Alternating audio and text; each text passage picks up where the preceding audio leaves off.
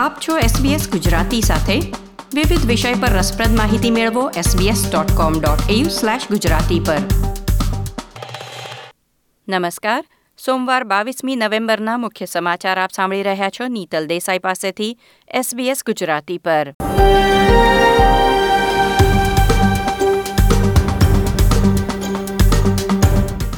આજના મુખ્ય સમાચાર. અઢાર મહિના પછી મેલબર્ન એરપોર્ટ પરથી પ્રથમ આંતરરાષ્ટ્રીય પેસેન્જર ફ્લાઇટ આજે રવાના થઈ. ક્વોન્ટસના ઇતિહાસમાં પ્રથમ વખત મેલબર્નથી ભારતની રાજધાની દિલ્હી માટે ડાયરેક્ટ ફ્લાઇટ શરૂ થશે. સ્કિલ્ડ માઇગ્રન્ટ્સ અને આંતરરાષ્ટ્રીય વિદ્યાર્થીઓ માટે પહેલી ડિસેમ્બરથી ઓસ્ટ્રેલિયાની સરહદો ખુલશે.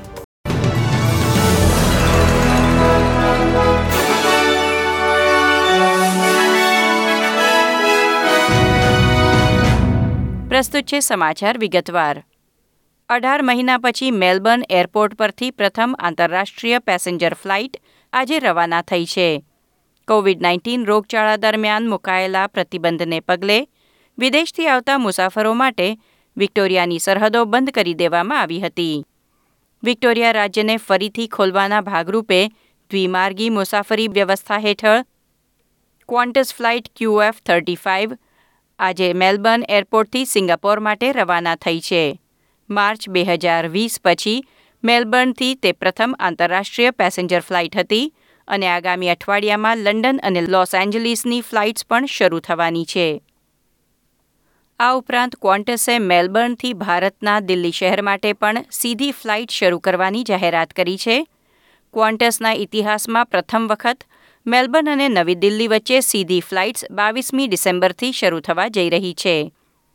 ઓસ્ટ્રેલિયામાં કોરોના વાયરસની મહામારી શરૂ થઈ તે અગાઉ ભારતથી એક લાખ ઇઠ્યોતેર હજાર પ્રવાસીઓએ વિક્ટોરિયાની મુલાકાત લીધી હતી, જેના કારણે રાજ્યના અર્થતંત્રમાં પાંચસો મિલિયન ડોલરની આવક થઈ હતી. આ ઉપરાંત સડસઠ હજાર વિદ્યાર્થીઓએ વિક્ટોરિયાની યુનિવર્સિટીમાં અભ્યાસ માટે એડમિશન પણ લીધું હતું. વિક્ટોરિયાના minister for industry support and recovery અને મિનિસ્ટર ફોર ટ્રેડ માર્ટિન પકુલાએ જણાવ્યું કે ક્વોન્ટસ દ્વારા દિલ્હી માટે નવી ફ્લાઇટ્સની જાહેરાત, ભારતીય સમુદાય માટે ખૂબ સારા અને આવકારદાયક સમાચાર છે.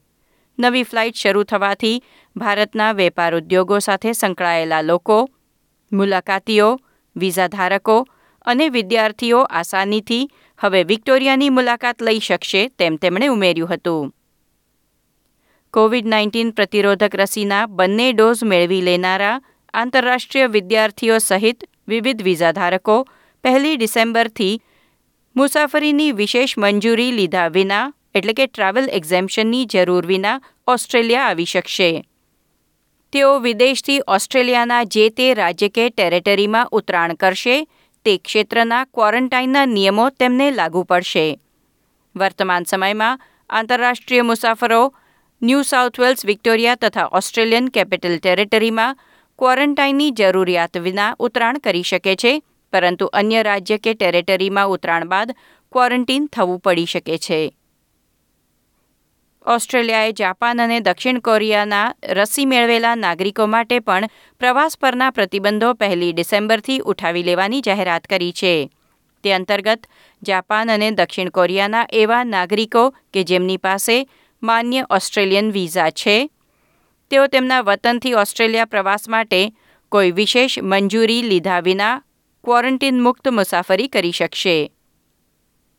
વિદેશમાં ફસાયેલા ઓસ્ટ્રેલિયનો માટે શરૂ કરવામાં આવેલ ડિપાર્ટમેન્ટ ઓફ હોમ અફેર્સના કામચલાઉ કોવિડ નાઇન્ટીન પોર્ટલ પર હવે નવી નોંધણીઓ સ્વીકારવાનું બંધ કરવામાં આવ્યું છે.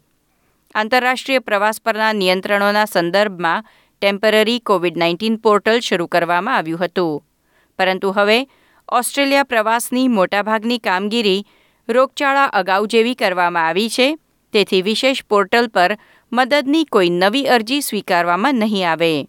જોકે બાવીસ નવેમ્બર અગાઉ મદદ માટે નામ નોંધાવનાર ઓસ્ટ્રેલિયન નાગરિકો અને પર્મનન્ટ રેસિડન્સ હજુ પણ તેમના અકાઉન્ટમાં લોગિન કરી ગૃહ ખાતાનો સંપર્ક કરી શકે છે. રાજકારણના સમાચારોમાં ફેડરલ સંસદની વર્ષની અંતિમ બેઠક માટે રાજકારણીઓ એક પખવાડિયા માટે કેનબેરા પરત ફર્યા છે, જો કે અંતિમ દિવસોમાં કોઈ ઠોસ કાર્ય આગળ વધવાની શક્યતા ઓછી જણાય છે. કોવિડ પ્રતિરોધક રસીકરણ માટેના આદેશ અને કાયદા રાજ્ય તથા પ્રદેશ સરકારો ઘડે છે, છતાં બે સાંસદોએ વડાપ્રધાન પર તેમાં હસ્તક્ષેપ કરવાનું દબાણ કર્યું છે. રસી નહીં લેનાર લોકો પરના પ્રતિબંધો ઉઠાવવામાં નહીં આવે, ત્યાર સુધી સંસદમાં સરકારના કોઈ પણ પ્રસ્તાવને ટેકો નહીં આપવાની બંને સાંસદોએ ધમકી આપી છે. એસબીએસ ટેલિવિઝન પર હવે મેન્ડરીન અને એરબિક ભાષામાં સમાચાર બુલેટિન શરૂ કરવામાં આવી રહ્યા છે. એસબીએસના વર્લ્ડ વોચ કાર્યક્રમ અંતર્ગત વિવિધ દેશમાં પ્રસારિત થતા અલગ અલગ ભાષાના સમાચાર બુલેટિન પ્રસારિત થાય છે. તેમાં આવતા વર્ષથી સ્થાનિક પત્રકારો દ્વારા તૈયાર કરવામાં આવેલા સમાચાર સિડની સ્થિત એસબીએસ સ્ટુડિયોમાંથી અંગ્રેજી ઉપરાંત મેન્ડરીન અને એરબિક ભાષામાં રજૂ કરવામાં આવશે. આ હતા સોમવાર, બાવીસ નવેમ્બરની બપોર સુધીના મુખ્ય સમાચાર. લાઇક શેર, કોમેન્ટ કરો. એસબીએસ ગુજરાતીને ફેસબુક પર ફોલો કરો.